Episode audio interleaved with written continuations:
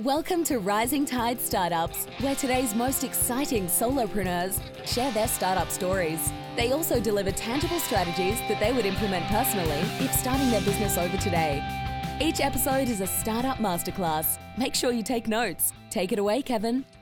This is Kevin Pruitt with another episode of Rising Tide Startups, and my guest today is David Friedman. David, thank you for joining us on Rising Tide. Oh, totally my pleasure, Kevin. Great to be with you. It's great. On our little pre-chat here we had right before I hit the big record button, and it's amazing how in this massive world we live in of 7.2 billion people that we would know people and have relatives that literally lived a half a mile from each other. Yes. So it is an amazing story to catch up on. But David, tell our listeners a little bit about yourself. Yeah, so I live in southern New Jersey. It's where I grew up. And my background is that I spent 27 years building an employee benefits consulting company. And I grew that company from a couple of people to over 100 people. And during the years that I was growing that company, we were very, very successful in almost every way you can look at. But I would tell you that the foundation of all of our success, practically all of it, was based on the culture that we had built in the company. And as the CEO of the company, I did a lot of things in a very intentional way to make that happen. We eventually ended up selling the company to a large multi-billion-dollar publicly held company. I worked for a couple of years there running our company as a division of this much bigger entity. Mm-hmm. And then back in 2010, I retired from that industry. And I ended up writing a book about the things that we had done that made us so successful. And that book was called Fundamentally Different. And I wrote that book, I'm always honest about this, Kevin, I wrote that book as a closure step, as a way of wrapping up my old career in a nice bow so I could put it behind me and I could go on and do something totally and completely different. And little did I know it wasn't going to quite work out that way. And people started reading the book and they got a lot of value from it. And what ended up happening, which was kind of the signature event, is as people read it, people started asking me if I would come to speak to their groups, typically CEO groups, about the things that I had written about. And as people heard me speak, people said, hey, that's pretty interesting. Could I hire you to help me do that in my company? And the next thing I knew, I got very unretired and I was traveling around the country, helping businesses.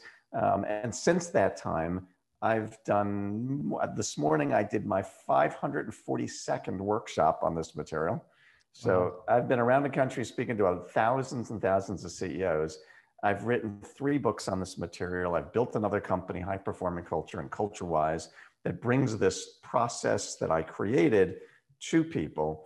And it's just been game-changing for people. But it's very simple. Well, you did, is like the cardinal sin of introductions. You did such a thorough job of introducing yourself. That you caught you. I had about 10 questions going on in my mind as you were, and now I'm going to have to remember them as we chat about them. But you touched on something that is really interesting to me with like your transition from your first company.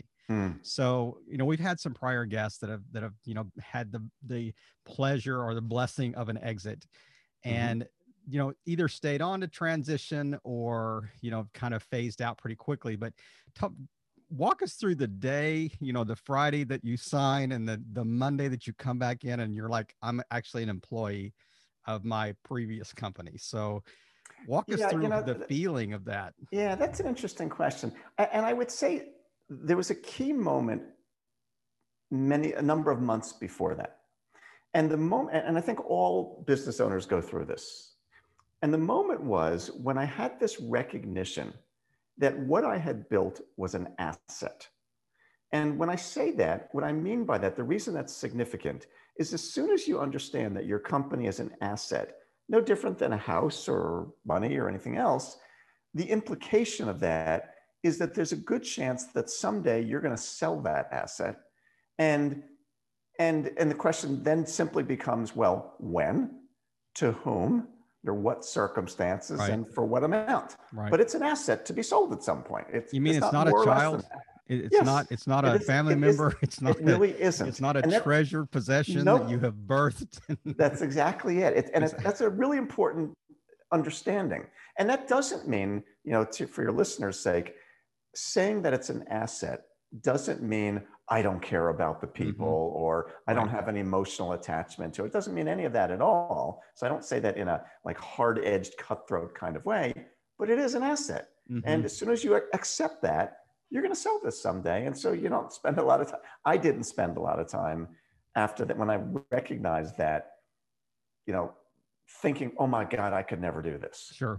And so when I understood that and I made the decision that the time was right, and I would say for me, and this may or may not be similar to other guests of yours, for me, I never intended to spend my life selling insurance. Mm-hmm. Like, who grows up saying, man, if I could get into the insurance business, that would be my dream someday. Like, who wants to do that? Yep. And so I was always kind of honest about the fact that I never even liked it. Mm-hmm. What I loved our company. We built a fantastic company with amazing people. And oh, by the way, coincidentally, the industry happened to be insurance and employee benefits. I mean, that'd be my question. Yes. I mean, does it matter? I mean, if you're making widgets, I mean, it wouldn't have mattered. So, it doesn't matter at that stage. It doesn't. And so I think because I never saw myself spending the rest of my life in that industry, right. It wasn't hard for me to let go of that. I realized that wasn't my future. And so I think I had, to a great extent, I had accomplished all that I was interested in accomplishing at that point. I was always much more interested in leadership, in organizational dynamics, mm-hmm. and how do you build an amazing organization? That was way more interesting to me than insurance. Yeah. I was a philosophy major at William & Mary. And so my background is more philosophical. So I was always more interested in that. So to answer your question, when it came time to leave, it was like, I'm ready to leave. It's time to move on. Did you know how long you're going to be there?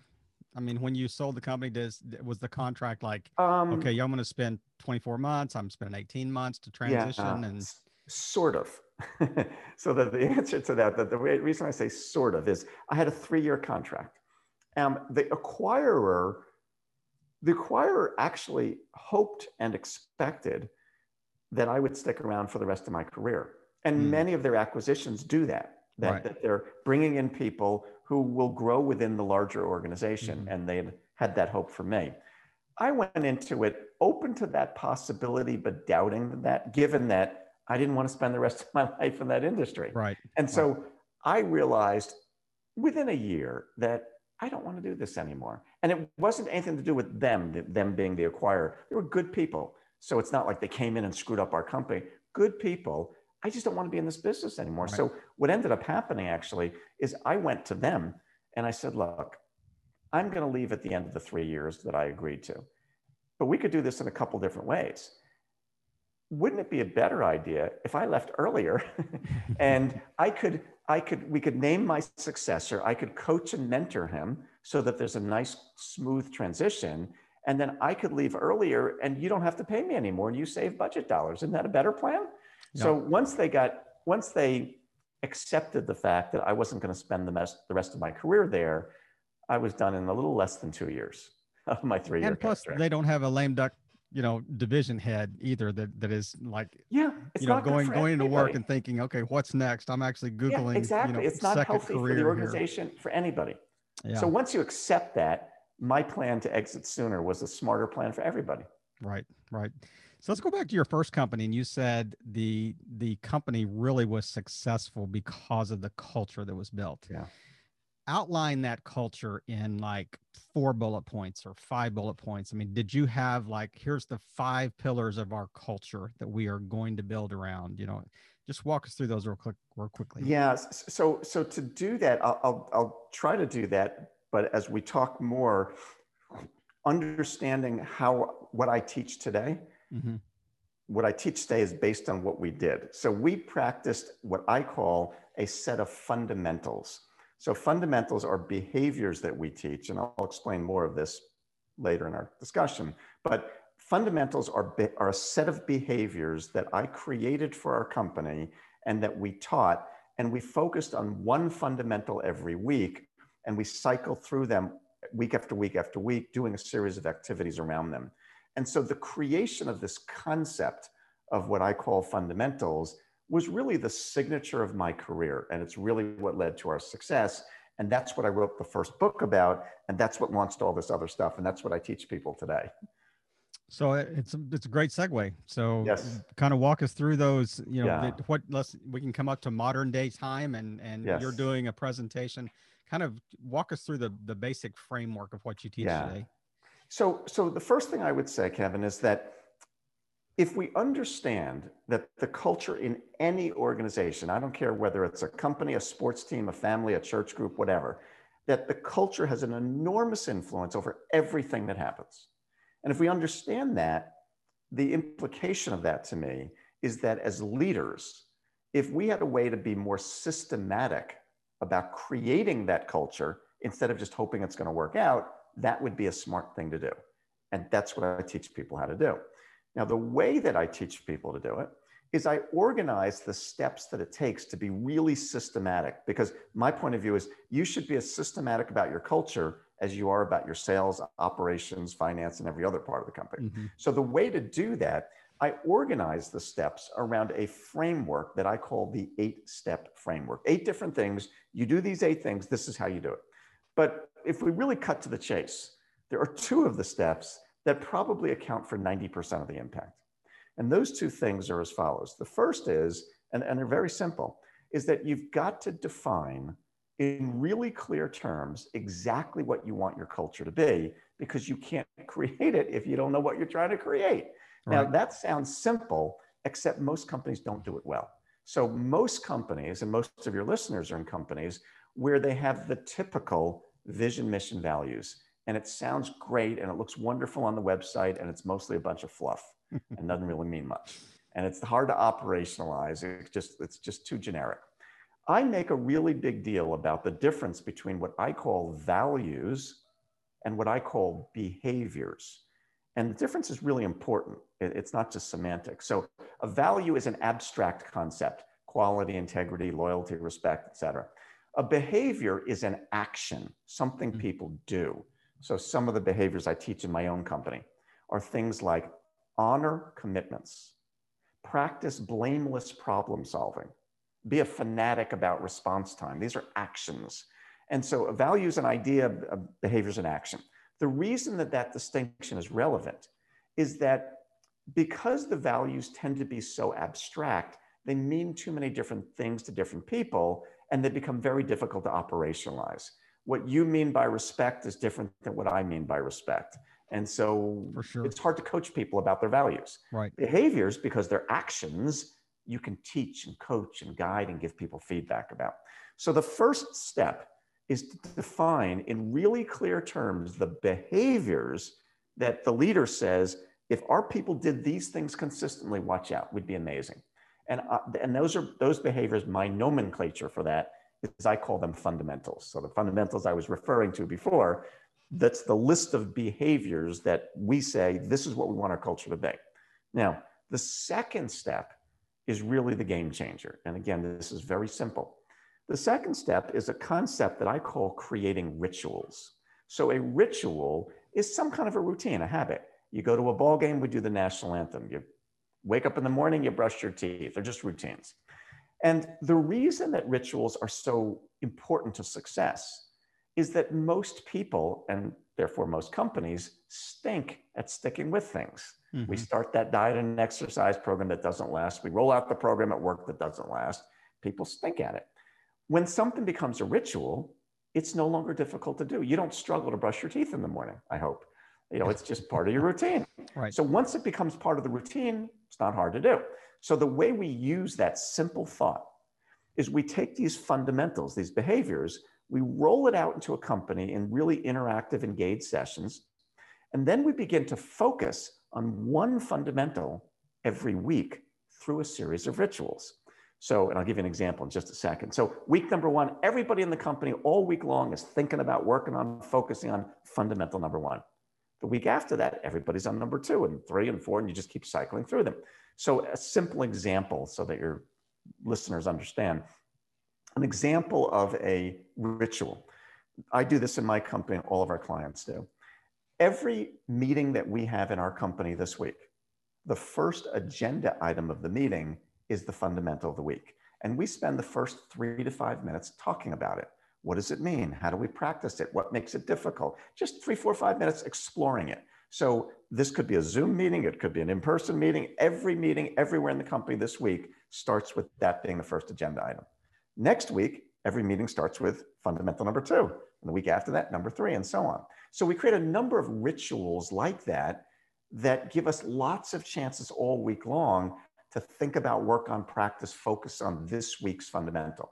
And if we do that week after week after week, sooner or later, those behaviors become internalized. So in its simplest form, the way that I often describe this is I say, if you want to really drive a culture through a company, what you have to do is you've got to define in really clear terms the behaviors that drive success in the company.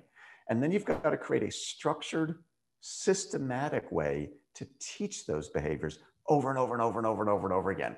And if you do that, people will internalize those behaviors.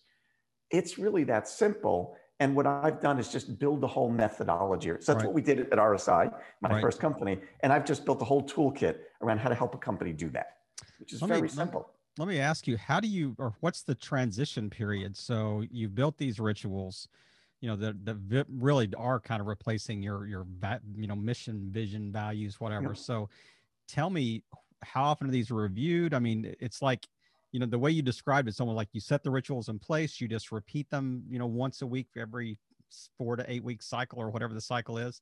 And then you start again and you do the same things over and over and over again. But is there an annual review process? Is there a, every 5 years, we're going to look and see if these rituals still make sense? Well, yes and no. So let's make a distinction between reviewing the rituals and reviewing the fundamentals. So the fundamentals, when we work on the set of fundamentals, my language for this is I say to people that we should work on them with what I call an intention of permanence. So what I mean by that phrasing is that we're going to put the work into it to really try to nail this with the expectation that this is going to last forever. And we're not going to change these. Now, it's an intention. So we reserve the right to change it if something comes up, but we're not every 3 or 5 years reviewing our fundamentals to see what we want to change. These are enduring documents, enduring principles. And what would change in our marketplace that would have me say that honoring commitment stuff way outdated? We don't need to do that anymore. Or we got to start blaming more people in our. We could blame more people. We'd be more successful. It's a new world. Blame the person decade. Exactly. So these are enduring principles that are universal. Right. So it's not like you're not allowed to, but we're going into it expecting that these are going to last forever.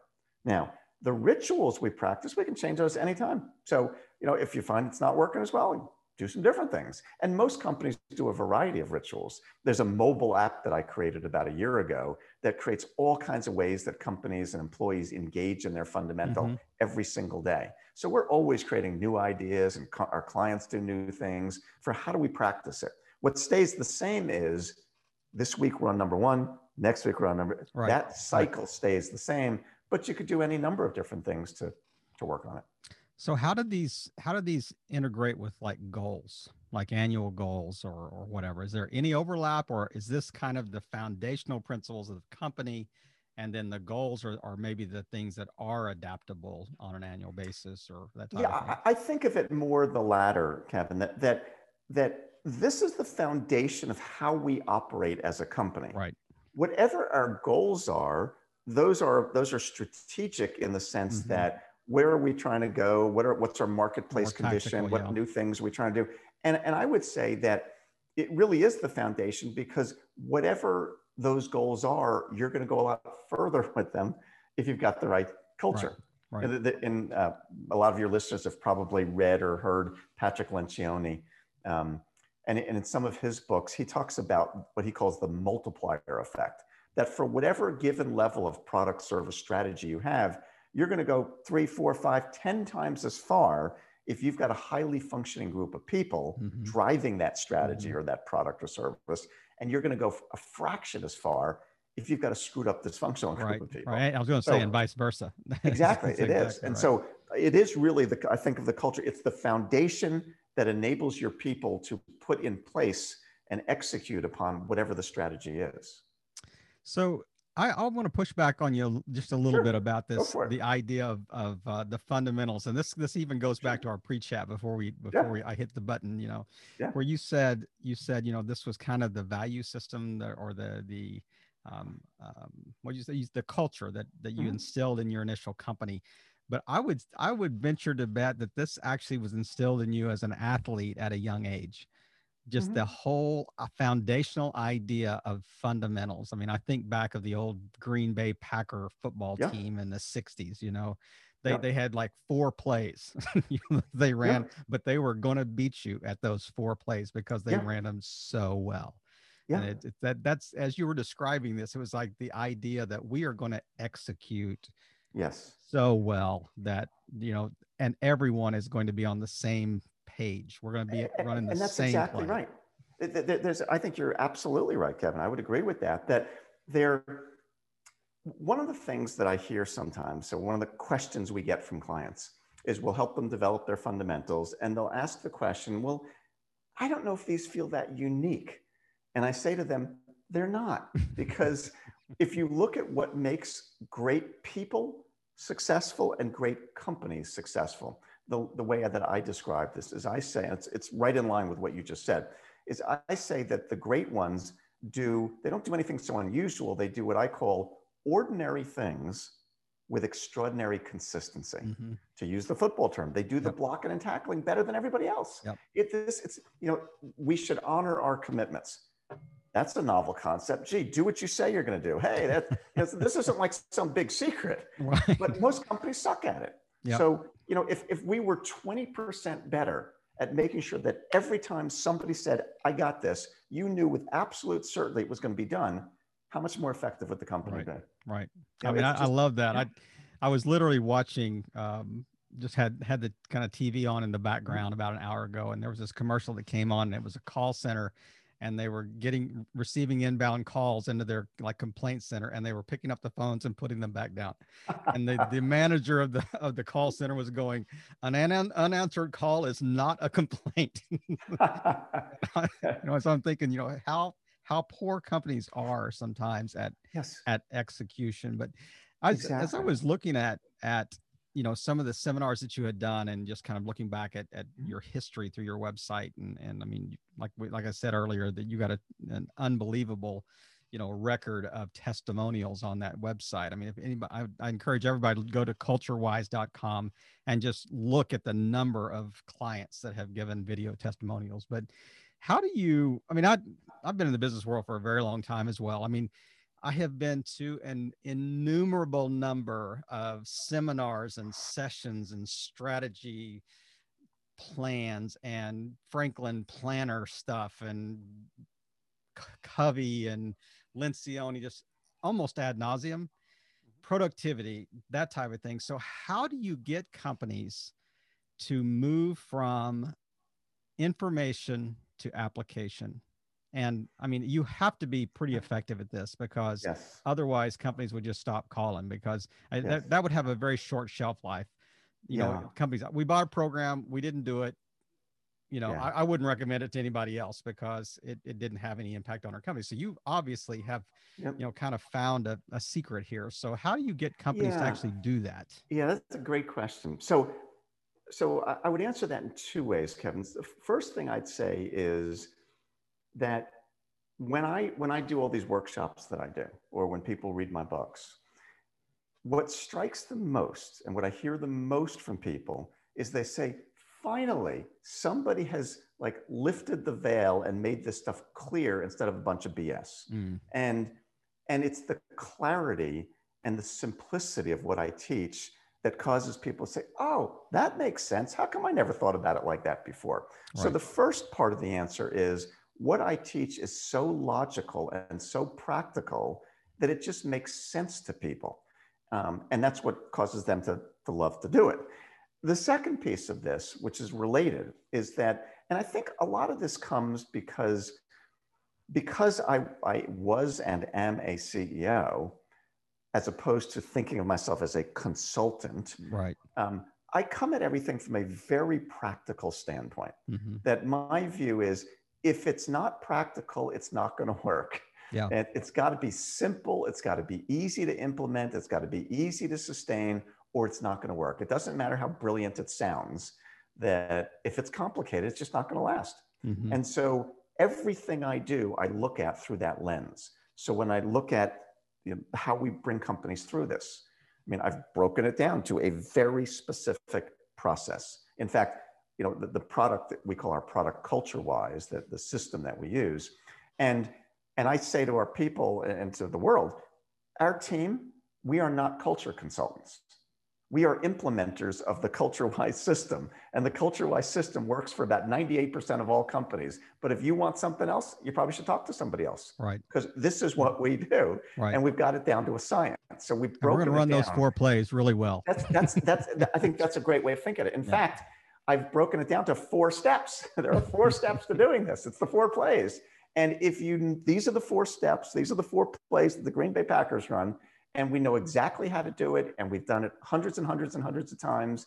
And it works and it's effective. And so we will take you to the promised land and we'll implement. And so keeping it simple is key. How do you overcome the numbness of repetitiveness?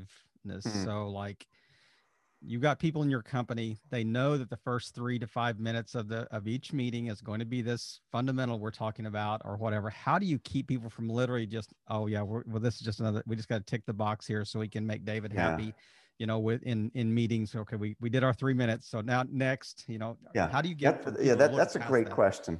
Yeah. And I would say that's probably the question that our existing clients ask the most. Okay. We've been doing this for a year, 2 years, 3 years, 4 mm-hmm. years. How do we keep it from becoming stale and kind of losing the emphasis of that? And so there's 2 parts to that answer. The first part is that the most important way to keep it from becoming stale and meaningless is to create interaction or engagement. So in other words, if we're kicking off that meeting, if I stand up and I read the fundamental or lecture about it, it's likely to start going in one ear and out the other.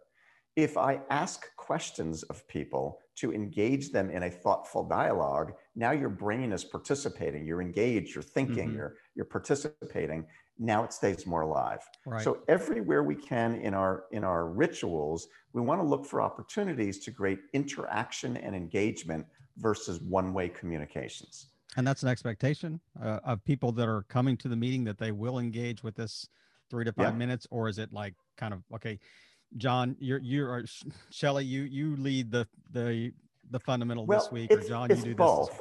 And I would say companies do this at varying. I mean, they all do that ritual. Some of them do it better than others. Right. And so we give them a lot of coaching about best practices for how to lead a fundamental, because a fundamental of the week discussion. If they don't know how to do it, it's still fine, but it's not as robust as if you have somebody who knows how to engage the audience. Right. Right. And so learning how to do that is helpful, not required, but better. So the first thing is make it interactive. Yep. The second part of the answer to your question, though, is to some extent, it doesn't matter. And what I mean by that is that there's a couple of analogies I sometimes use on this question. And my first analogy is I'll say to people, do you think when Michael Jordan won his first championship, he stopped practicing free throws? No, it's just what you do. Mm-hmm. It's just part of the routine. And so it's nice if you can mix it up, but I never want people to think, unless we find lots of ways to mix it up, this will never work. No, it's just what we do around here. Right. Or another analogy sometimes that I use to think of it is like, we all know that we get up in the morning, we brush our teeth. Do you sit there and say, you know what? I think today I'm going to do it standing on one foot because I'm getting kind of bored the way I've been brushing my teeth. So I got to find a new way to do it. Mm. And so that's okay. There's some value to just consistency. It doesn't have to all be changed. And so I try to remind people that when they get into this trap of thinking, well, it might get stale. You know what? It's what we do around here. Right. Right. But I mean, you've got to be a little more creative than that when you're responding to clients that are saying, how do we keep this from getting boring, or whatever? You probably don't turn to, hey, it's just what we do. Well, to some degree, I mean, I give them the same 2 answers I just gave you. Here are some things you can do, but I do say to them, I don't want you to get into the trap of thinking, unless we can find lots of different ways this won't work. Right. No, there's value in consistency. Right. Absolutely. Absolutely. I want to give you some kudos here. I've interviewed people for, every week for about 3 years. And I am struggling to remember a guest that I think had their product down as well as you do. Every question I've asked you, you've had a good answer for, and you're even if you say, Kevin, that was a good question, you're like, but here's the answer, because we've actually crossed that bridge before. You know, we have crossed most bridges. I was going to say we have already kind of set that stage. So well, yeah, and I appreciate that. That instills confidence. Yeah, I appreciate that, and it's that I have. Probably because I created all of this stuff. So, I've birthed this and I've written 3 books on it and I've given 500 workshops on it and worked with hundreds of clients. And so it just works. But I know the kinds of challenges that people face, and they're, real challenges, but we know how to work with them. Right. It just works. So let's step into 2020 and, the companies that you're dealing with, obviously most everything went virtual, and I'm assuming that before that, majority of your work was probably done on site. That's correct. And maybe small groups or larger presentations or whatever, but were companies reluctant to move to a virtual form of this, and did it affect your pricing structure? Did it affect, what impact did it have on your business? And then how did you kind of walk companies through this process, through CultureWise? Yeah, it did certainly affect us. So I would say in the second quarter of 2020, when everybody was like in panic mode, oh my God, what are we going to do? Right. Everybody just like everything shut down, and initiatives that they were getting ready to launch, time out, everything's on hold. We just got to deal with this. So everything kind of stopped. Pause button, yeah. Once we got into the third quarter and people started to realize, all right, you know what? Life goes on. We'll just do everything virtually. We started to do most of what we do virtually. And so the process that we take them through as a leadership team is now almost always done virtually. What we call the rollouts, where it gets introduced to all the employees, which used to be in person, that's all become 90% virtual. Right. And what I would say, and thankfully with Zoom, it's pretty easy to do, as you know, and you can use breakout groups to break them into small groups and make it really interactive. And so we found that it's actually really effective virtually. Right. Right. And so, the way that I sometimes say it to a client is, if we can be there in person, that's the best way to do it. But if I were to compare the virtual process to the in-person process on a 1 to 10 scale, with 10 meaning virtual is exactly the same, just as good as in person, I would say it's an 8, 8.5. So it's not like it's a 3. It's not the same, but it's really good. And in some cases, what we've discovered is, in some cases, it's actually better logistically. So you have a company that has 6 locations with people, you can mix and match people from all different locations. And so, or they've got the traveling salespeople. So even before the pandemic, they've got their, corporate staff, and they got 30 traveling salespeople around the country. Well, you know what? We can do this all remotely. So there are times where doing it remotely is actually better. Right. Logistically. Right. So we've just learned that we can do it remotely and do it very effectively. So I think as we come out of the pandemic eventually, I think what we'll see is we will continue to do a lot of them remotely. There are how many companies are going to a blended, I think so. Workforce or remote, completely workforce. I think so for sure. Yeah. Now there's some, if you've got a manufacturing company, they kind of need to be in the plant. It's hard to do that. We need to be physically there with them because they're not really on computers. Right. But we will do a lot. I think if I were to predict a year from now and say, what percentage of our work are we doing virtually? I would be willing to bet that we're probably doing more than half of our work virtually.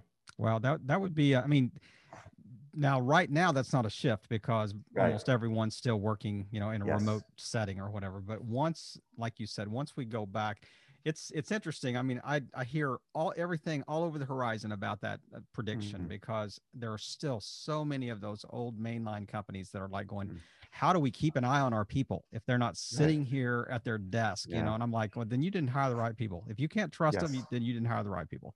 So, you're just going to have to, wake up and boomer and like we are, you know. Yes. It was really funny. You mentioned something really early about, you know, you kind of dated yourself. Yep. And you were like, well, you spoke in almost that you said, well, we did it this way back then. And I'm thinking, buddy, I'm older than you are. So yeah. I know exactly what you're talking about. Yeah. So that, yeah, that was, it's interesting. I do think I'm like a millennial, you know, trapped in a boomer suit. So it's interesting to kind of see that perspective. But yeah, as we, you know, there's so many ways I can just keep you here, you know, and continue to ask you questions, and then, you know, you wouldn't get to go home at night. But what have we not touched on that you just would like to wrap us up with today, that, you know, kind of tie a neat little bow around this, and then just tell people where the best place to find you? Yeah. So I would say, if I were to tie a nice bow around it, I'll do sort of two bows around this. So the first bow I would put around this is a broader one than just this topic. And it's that one of my, it relates to what we've been saying, but one of my pet peeves is I hate secrets. When you hear book titles and business people talk about the 3 secrets to this and the 5 mm-hmm. secrets to that, the implication that there are secrets that only certain people know, and maybe on this podcast, I'll reveal one of those secrets. Oh, I hate that, because it's the implication that that's why you haven't had the success you want, because you didn't know the secret. And if I shared the secret, it would all become easy. God, that's so terrible. And so I don't even, when I see titles like that, it just turns me off, because what I have found is that virtually everything I've ever learned that I thought was significant, after I learned it, it's like, this is not rocket science, that what it takes to be successful is not some mystery. You just got to do it. I was reading a blog by an author a few months ago, and it just struck a chord in me. And he was talking about how to write a book.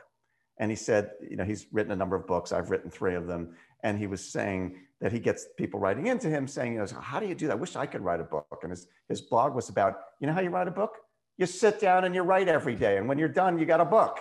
But it's like, this isn't some big secret. You do it. Yeah. And so sometimes people are looking for some mysterious secrets, and there aren't any. And it goes back to what we were talking about before with the Green Bay Packers and the 4 plays. Right. Exactly. This isn't that complicated. You do some pretty simple things and it works. Right. So when it comes to culture, my point of view and experience, and I think it's why this material resonates with leaders, it's because I break it down. This isn't complicated.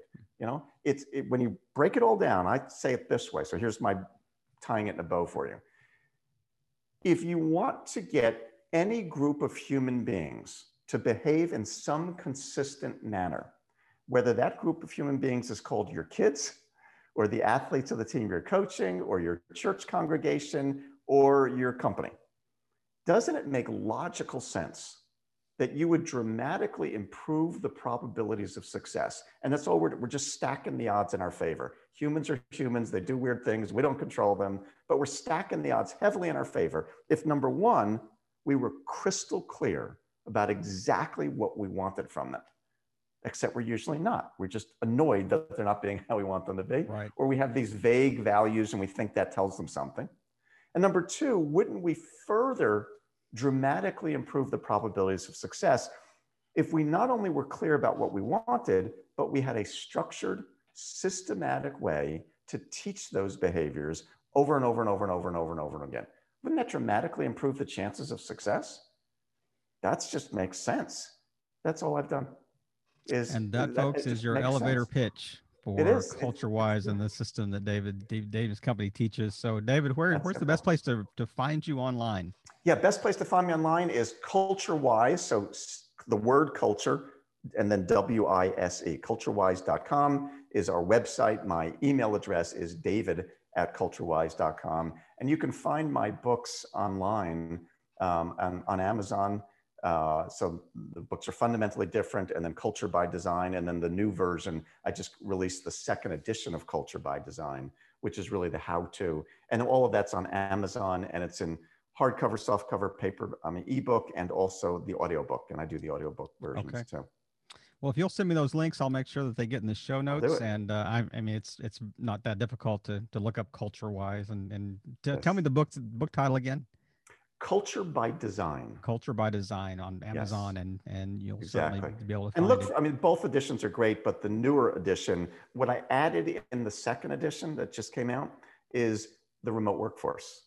So I just took all the material that I'd written in the previous book and adapted it for, so how does this apply with remote workforce? Right. So when you look it up, you'll see both versions, but you probably want the second edition. They're the same price, but the second edition adds the whole remote workforce aspect to it. What great timing with coming out of COVID and yes. as we're moving into this kind of new normal workforce and how it yes. could apply. So, David, I just want to thank you again for taking the time tonight and just to share your story, and it's been a pleasure to kind of hear you unpack, something that you know so fundamentally well, and that you literally, it's more than that. It's actually part of your DNA. You can just tell that, as you see and hear you interact. But really I just love the way that you have, kind of taught through, sharing tonight and really playing your part in helping all boats rise in a rising tide. David, have a great evening. Thank you. My pleasure, Kevin.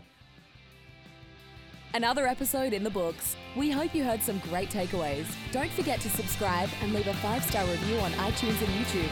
As always, thanks for listening to Rising Tide.